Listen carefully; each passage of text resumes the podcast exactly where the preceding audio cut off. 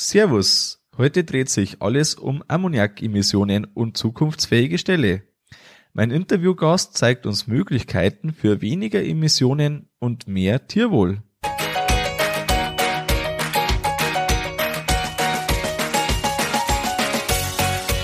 Herzlich willkommen beim Kuhstall Bau und Umbau Podcast. Hier bekommst du viele nützliche Ideen und Tipps für deinen optimalen Stall mit Blick auf das Wohl von Mensch und Tier. Schön, dass du da bist. Ich bin Gusti Spötzl und ich unterstütze Milchkuhhalter, die richtigen Entscheidungen für ihren Stallbau oder Umbau zu treffen und eine für sich optimale Lösung zu finden, ohne jemals schon einen Stall geplant und gebaut haben zu müssen. Hallo in der heutigen Folge. Heute geht's um zukunftsfähige Ställe mit weniger Emissionen. Warum Ammoniak-Emissionen vermieden werden sollen, schauen wir uns an. Den Unterschied zwischen Sommer und Winter und wie man trotz mehr Platzangebot Emissionen vermeiden kann. Das ist ja eigentlich ein Widerspruch, aber unser Interviewgast sagt uns, wie man das trotzdem hinbekommen kann. Sie prägt auch den Begriff des Stehkomforts und Stehboxen. Also Stehboxen hat man selten gehört, wie das gemeint ist und auf das wird sie dann auch stärker eingehen, so dass das für uns klar wird, was damit gemeint ist. Und im zweiten Teil des Interviews, das dann äh, beim nächsten Mal erscheint, da schauen wir uns den Futtertischantritt als effektive Maßnahme an, wie man einfach Emissionen vermeiden kann. Laufgangböden, äh, die einen Kot und Hahn trennen können, schauen wir uns an. Und wir klären die wichtige Frage, ob wir im Bestand nachrüsten müssen und ob neue Ställe gewisse Anforderungen erfüllen müssen und wenn ja, welche. Wenn du den Podcast noch nicht abonniert hast, dann wird's Zeit. Ähm, du hast zum Beispiel Spotify oder Apple Podcasts auf deinem Handy und da kannst du nach Kuhstallbau Podcast suchen und findest den dort und kannst ihn abonnieren. So bekommst du die Folgen immer im WLAN auf dein Handy geladen und später, wenn du draußen auf dem Feld bist, kannst du das dann super immer frei anhören. Jetzt aber zur Folge mit meinem heutigen Interviewgast. Mein heutiger Gast ist Professorin im Studiengang Agrarwirtschaft an der Hochschule in Nürtingen-Geislingen, Leitung der Europäischen Innovationspartnerschaft, kurz EIP, für den tiergerechten Um- und Neubau von Milchvieh- und Rinderstellen in Baden-Württemberg.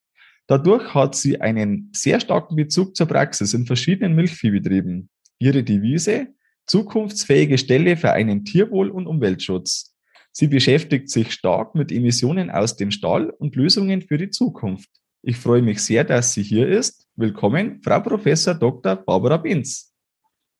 Ja, danke schön, Herr Spötzl. Ich freue mich auf Ihre Fragen.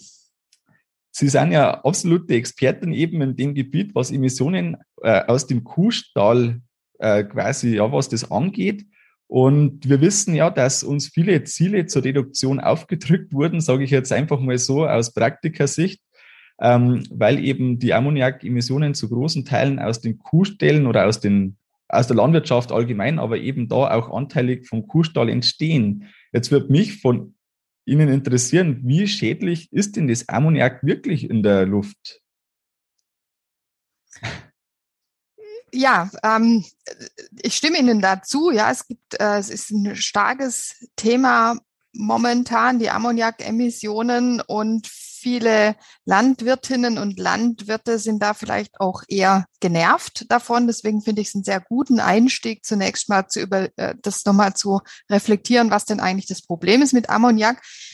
Das ist komplex, aber ich kann es mal vereinfacht sagen. Also wir kennen in der Landwirtschaft äh, Stickstoff als Bestandteil äh, der Düngung. Und genau das ist das Problem beim Ammoniak. Es passiert über diesen Eintrag von Stickstoff, über den unkontrollierten Eintrag, einfach eine ähm, Überdüngung von Biotopen. Dadurch verschieben sich die Bedingungen für die Pflanzen und äh, wir haben hier also negativen Einfluss auf die Biodiversität. Das ist also was Lokales, also nicht zu verwechseln Ammoniak ist primär kein Klimagas, sondern es geht tatsächlich um diese lokale Umweltwirkung. Und der zweite Punkt ist, dass über verschiedene Umwandlungsprozesse aus Ammoniak auch Feinstaub gebildet wird. Also auch hier eher so diese, äh, diese Perspektive auf so eine lokale Wirkung vom Ammoniak. Das ist, glaube ich, ganz wichtig zum Unterscheiden, dass das eben nicht jetzt wie das Methan ähm, in die Luft geht und dann einfach da ähm, Umweltgas ist oder ja genau in die Richtung, sondern dass man eben das sehr lokal begrenzen darf oder muss. Ähm, wie entstehen denn überhaupt Ammoniakverluste? Also ganz einfach. Also in der Schule hat man da mal gelernt, wenn irgendwie im Kot das Enzym, also da ist das Enzym Urease drin und wenn da Harnstoff dazukommt, der Hahn der Kuh, dann wird das zu Ammoniak und CO2. Ähm, vielleicht können Sie das noch ein bisschen äh, deutlicher erklären oder so das, äh, das Wissen ein bisschen auffrischen, das vielleicht teilweise vorhanden ist. Da muss ich Sie jetzt enttäuschen. Sie haben das schon super dargestellt. Das, äh, dem ist nichts hinzuzufügen. Also der ähm, Stickstoff, der Harnstoff, äh, der kommt aus dem Harn und wird von den Bakterien verstoffwechselt. Was man vielleicht noch ergänzen kann, ist, dass bei diesem Prozess äh, fördernde Umweltbedingungen eine Rolle spielen. Also äh, Sie haben das schon korrekt gesagt, die Urease-aktiven Bakterien sind diejenigen, die diese Umsetzung machen tatsächlich. Und da gilt das, was immer gilt bei Bakterien. Es gibt einfach Umweltlebensbedingungen, die den Bakterien gut gefallen und welche, die ihnen schlechter gefallen. Und äh, so ist es äh, bei höheren Temperaturen einfach positiv für die Bakterien. Sie brauchen also für diesen Prozess ähm, gute, also die, die höheren Temperaturen. Auch Wasser ist noch mit beteiligt, also Feuchtigkeit und ähm, der normale pH-Wert. Im Umkehrschluss ist alles, was diese Lebensbedingungen verschlechtert, behindert auch den Umwandlungsprozess. Also nochmal kältere Temperaturen würde das bedeuten, Trockenheit und vielleicht auch eine pH-Wertabsenkung. Ab welchen Temperaturen hat man da eigentlich dann weniger das Problem? Weil wir haben ja da verschiedene Jahreszeiten. Vielleicht kann man das dann äh, Schwerpunkt Sommer dann einfach da äh, erhöht betrachten, das ganze Thema im Winter vielleicht weniger oder wie ist da der Einfluss eben dann? Genau so ist es. Also die äh, Wintertemperaturen, das sind Bedingungen, zu denen äh, die Aktivität der Bakterien eingeschränkt ist. Die Vermehrungsraten, einen Schwellenwert kann ich Ihnen jetzt nicht dazu sagen, aber es ist zum Beispiel so, dass wir bei unseren Messungen in der Begleitforschung darauf achten, dass die Temperaturen nicht unter 15 Grad gehen damit also, wir vernünftig ähm, Ammoniakkonzentrationen messen können. Aber das ist jetzt nicht als Schwellenwert zu verstehen. Das ist, äh, das kippt ja auch nicht plötzlich an einem Punkt, sondern es verringert sich dann entsprechend. Das heißt, ähm, auf jeden Fall ist es aber grundsätzlich so, im Winterhalbjahr ist das weniger ein Thema, aber im Sommerhalbjahr eben stark. So könnte man das vielleicht dann knapp nur im Hinterkopf behalten. Ne? Genau so kann man sich das merken, ja. Mhm. Ähm, manche äh, haben schon gehört, es gibt da so Maßnahmen, die beispielsweise die Laufflächen befeuchten. Wenn man jetzt da äh, das so sieht, welchen Nachteil haben hier trockene Laufflächen in dem Bezug? Ich glaube, es geht weniger um trockene Laufflächen, weil trockene Laufflächen bieten ja ein geringes Potenzial, dass hier Harn ja, äh, umgebaut wird zu Ammoniak. Wir sprechen eigentlich eher über Laufflächen, auf denen sich Schmierschichten bilden. Und äh, mit einer Befeuchtung versucht man, diese Schmierschichten so anzulösen, dass dann hinterher die mechanische Entmistung besser funktioniert. Okay, alles klar. Das ist natürlich dann naheliegend in dem Bezug. Ähm, wenn man jetzt das so anschaut, also ich habe den Nachteil, wenn jetzt da Stickstoff quasi entweicht aus meinem Betrieb, dass da ja eins zu eins Geld verloren geht und in Zeiten hoher Düngerpreise noch viel mehr. Ähm, Gibt es da irgendwie Untersuchungen oder Berechnungen, Größenordnungen, wie viel spart man sich, wenn man jetzt halt da einfach das schafft, Ammoniakemissionen aus dem Stall zu reduzieren? Wir kommen später noch drauf, wie man reduzieren kann. Aber jetzt überhaupt die Grundsatzfrage, gibt es da so den Kosten-Nutzen-Effekt oder den äh, wirtschaftliche Einsparungen in die Richtung? Haben Sie da irgendwelche, vielleicht sogar belastbaren Zahlen für uns? Die Frage finde ich gut. Äh, die beschäftigt uns auch und ich muss sie leider mit Nein beantworten. Ich habe hier keine belastbaren Zahlen. Im Grunde genommen ist es natürlich sehr plausibel und es, also nicht nur plausibel, sondern es wird so sein, dass der Stickstoff, der uns hier verloren geht, der ist natürlich dann an anderer Stelle für die Düngung nicht mehr verfügbar. Aber leider kann ich das nicht quantifizieren. Ich sehe, mir sind auch keine Studien bekannt und wir würden uns da auch äh, gerne in Zukunft noch näher damit beschäftigen. Das ist absolut notwendig. Wir sprechen über Stoffkreisläufe, wir wollen bilanzieren und da gehört genau dieses Thema mit auf die Agenda.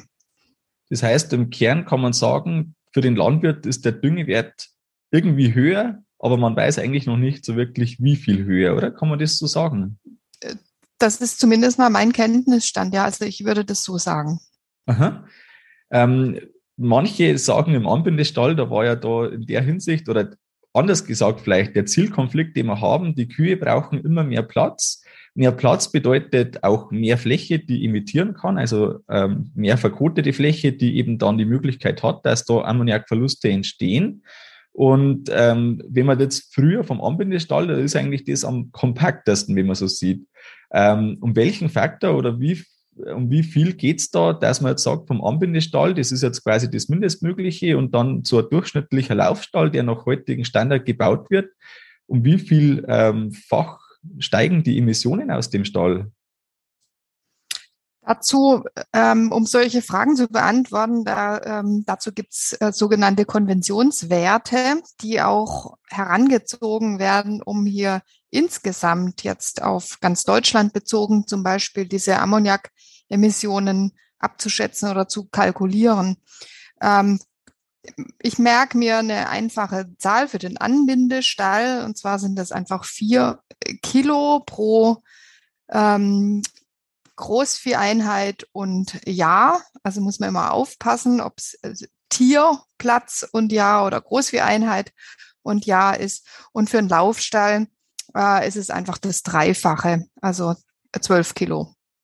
Das ist praktisch der Zielkonflikt, in dem wir uns bewegen, weil wir einerseits mehr Tierwohl möchten, mehr Platz für die Kühe möchten, aber gleichzeitig einfach dieser Nachteil ist in der Hinsicht fürs Klima. Genau, das ist das Dilemma. Also das äh, erhöhte Platzangebot äh, ist direkt mit mehr emissionsaktiver Fläche verknüpft. Und ganz schlimm sozusagen wird es natürlich dann, wenn wir auch die aktuelle Anforderung nach Freigeländezugang in Form von Laufhöfen mit bedienen. Das ist jetzt ein ganz gutes Stichwort. Ihre Devise ist zukunftsfähige Stelle vereinen Tierwohl und Umweltschutz. Vielleicht möchten Sie einmal noch darauf eingehen, wie man das verstehen darf, weil eigentlich ist ja dieser Widerspruch, wie wir gerade festgestellt haben. Von der Theorie her ist es ein äh, Widerspruch, weil wir ja mit Tierwohl auf jeden Fall mal mehr Fläche verknüpfen.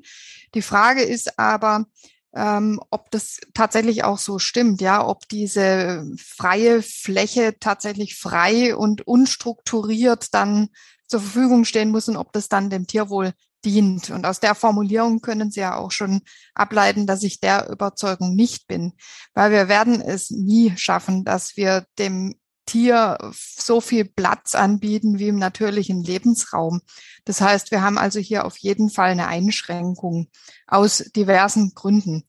Und ähm, um da hier ein gutes Tierwohl zu gewährleisten auf etwas eingeschränkten Platzangebot, da gab es diese super Erfindung des Liegeboxenlaufstalls. Das ist einfach eine Strukturierung einer Fläche, wo wir den Tieren verschiedene ähm, Funktionsbereiche anbieten und diese auch schützen. Also zum Beispiel die Liegebox als Ruheort wird mit Trennbügeln abgetrennt und diese Trennbügel, die ersetzen ein Stück weit Individualdistanz.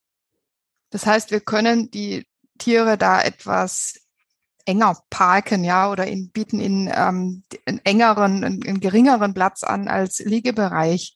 Und dieses Prinzip funktioniert sehr gut. Das haben die Rinder sofort verstanden und schätzen das sehr. Das sehen wir dann, wenn wir in Stall reinschauen. Wir sehen nämlich, dass die Liegeboxen an, also vorausgesetzt natürlich, dass sie baulich technisch so ausgeführt sind, dass die Tiere äh, sie annehmen können, dann werden sie sehr gut angenommen. Und zwar nicht nur zum Liegen, sondern auch zum Stehen. Und das ist meiner Ansicht nach der beste Indikator dafür, dass die Tiere das mögen, dass das denen recht ist. Sie wollen äh, geschützt, einen, einen geschützten Ruheort. Und da die, das, äh, die Milchkuh circa elf bis zwölf Stunden am Tag liegt ähm, und aufgrund von der Futteraufnahmezeit von vier bis sechs Stunden ähm, und einer relativ geringen Zeit für die Fortbewegung an sich ähm, und auch das äh, Melken bleiben drei bis vier Stunden am Tag fürs Stehen tatsächlich übrig. Das ergibt sich daraus, dass wir den Tieren ja eine fertige Futterration vorlegen. Das heißt, das ist eigentlich das Zeitbudget für die Futtersuche, was da übrig bleibt zum Stehen. Ich bewerte das gar nicht als negativ. Ja, das ist dann jetzt einfach mal so. Es ist eigentlich auch gar nicht zu ändern. Die Frage ist jetzt nur, wie sollte die, das, die Kuh dann stehen? Und sie möchte einfach in Ruhe stehen. Und deswegen, das zeigen uns die Kühe, dass sie das sehr gerne in der Liegebox wahrnehmen als Ruheort zum Stehen. Die Frage ist jetzt natürlich, wie sie dann da drin äh, genau stehen, ist nochmal ein anderes Thema. Aber mir ging es jetzt um die Strukturierung. Wie lösen wir das Dilemma mit dem äh, reduzierten Platzangebot und äh, so, dass es dann doch tiergerecht ist. Und das Liegeboxen-System ist also was, was die Kühe mögen, was gut zu ihnen passt, was sie gut annehmen. Und dieses äh, Thema Strukturierung, das können wir jetzt auf alle anderen Funktionsbereiche übertragen. Angefangen mit dem Fressplatz. Da haben wir ja insbesondere eine hohe Gefahr von Verdrängungen. Und wenn wir jetzt auch das Modell Liegebox auf den Fressplatz übertragen, dann landen wir bei strukturierten Fressplätzen, die eben auch im Prinzip wie eine Liegebox, wie eine Hochbox ausgeführt sind, bloß in der Länge angepasst. Und äh, so lässt sich das auflösen. Wir können äh, diese Fressplätze dann wirklich optimieren, dass sie von den Maßen, von der Fressabtrennung, auch von seitlichen Fressplatzteilern äh, wirklich optimal ähm, individuell angepasste Stehplätze sind und ähm, da, damit ist der Fressplatz strukturiert. Und sogar bei den Laufhöfen geht das. Also wir haben hier in diesem Projekt, was Sie in Ihrer Anmoderation angesprochen haben, dass wir sagen mal EEP Rind dazu. Der äh, lange Name ist EEP Agri Bauen in der Rinderhaltung. Da haben wir das mit in unserer Arbeitsgruppe diskutiert, wie wir das machen könnten mit den Laufhöfen und äh, sind dann auf die, haben dann diese Idee umgesetzt, Laufhöfe auch zu strukturieren. Also Sie sehen, die Antwort auf dieses Dilemma ist äh, kurz und knapp Struktur. Wir statten die Laufhöfe mit Aufenthaltsboxen aus. Also das sind nicht überdachte Liegeboxen, nicht überdacht aufgrund der Agrarinvestitionsförderungsbedingungen, und ähm, die sind dann so, dass die äh, nochmal zusätzlich als Liege- oder Stehboxen angeboten werden. Bietet den Vorteil, dass wir auf dem Laufhof, wo die Kühe ja sowieso nicht rumlaufen, sondern einfach diese Außenklimareize wahrnehmen, ähm, da haben wir dann diese Rückzugsorte wir beobachten das auch, dass die Tiere die entweder zum Stehen oder zum Liegen sehr, sehr gerne nutzen. Und ähm, damit haben sie auch die Möglichkeit, ja, Verhaltensweisen, die sie im Stall ausüben, auch auf dem Laufhof zu machen. Auch die Fressachsen werden dann nach außen gezogen auf den Laufhof und auch strukturiert. Und das ist die richtige Antwort meiner Ansicht nach. Sehr spannend auf jeden Fall. Viele der Zuhörer werden jetzt sich wahrscheinlich mit dem Thema Stehboxen ähm, nur wenig beschäftigt haben oder selten drüber gefallen sein. Könnten Sie das einmal einfach kurz beschreiben? Was ist der Unterschied wirklich zur Liegebocht oder zur Liegebox? Ja, das ähm, Thema, ich fasse das zusammen unter dem Thema Stehkomfort im Übrigen. Und das habe ich schon getan, bevor ich mich mit Ammoniakemissionen so intensiv beschäftigt habe. Der äh, Stehkomfort ist äh, für mich wichtig, um Klauen zu schonen.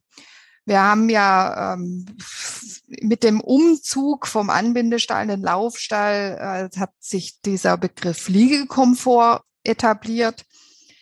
Dann kam äh, über die Arbeiten äh, zu den ähm, elastischen Laufflächenbelägen, um die Klauengesundheit und die Rutschsicherheit voranzubringen, ähm, kam dann der Begriff Laufkomfort und dass der letzte Tagesabschnitt oder das letzte Zeitbudget der Kuh, wo es darum geht, klauenfreundliche Haltungsumwelt zu gestalten, der umfasst diesen Bereich Stehen den wir ausrechnen können. Ich habe es gerade ja schon mal gemacht mit den äh, elf bis zwölf Stunden liegen, dann sagen wir mal überschlägig sechs Stunden fressen, mögen es auch vier sein. Ja, das wird, das ist eine Überschlagsrechnung.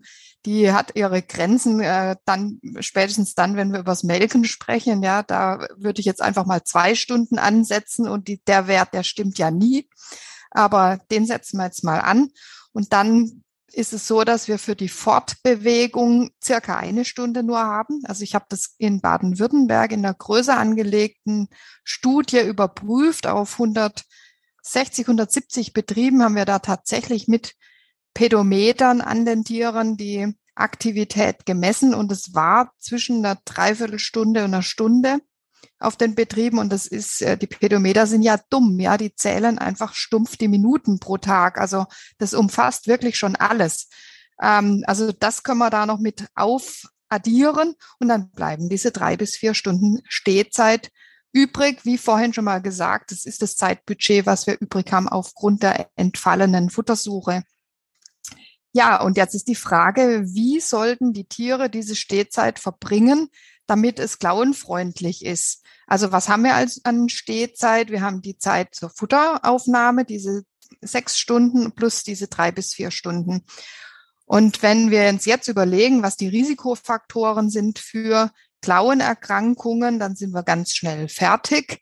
Wir wissen, dass wir Keimdruck und Feuchtigkeit und auch Stress, der dann zu einer äh, Immunsuppression führt, als Hauptrisikofaktoren für infektiöse Klauenerkrankungen kennen und eine mechanische Belastung auf harten Böden ähm, äh, wäre dann noch äh, dazu ein Haupteinflussfaktor auf mechanisch traumatische Klauenerkrankungen. Also folglich müssen wir schauen, dass wir diese Risikofaktoren in diesen Stehbereichen möglichst ausschalten.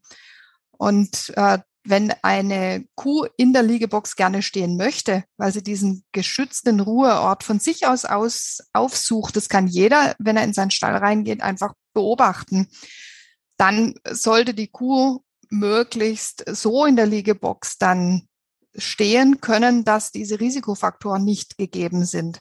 Und wenn sie mit zwei Füßen hinten außerhalb der Wiegebox steht, da gibt es im Deutschen keinen Begriff dazu. Die ähm, Amerikaner sagen Perching dazu. Also die, die, die, die haben da wirklich einen Begriff für dieses Stehen mit zwei Füßen außerhalb der Liegebox. Wenn die Kühe so stehen, dann sind da die ganzen Risikofaktoren gegeben. Alle, also die ich gerade genannt habe, Keimdruck, Feuchtigkeit, ruhig ist es auch nicht, weil da der Schieber kommen kann oder andere Tiere. Und eine mechanische Belastung haben wir auch.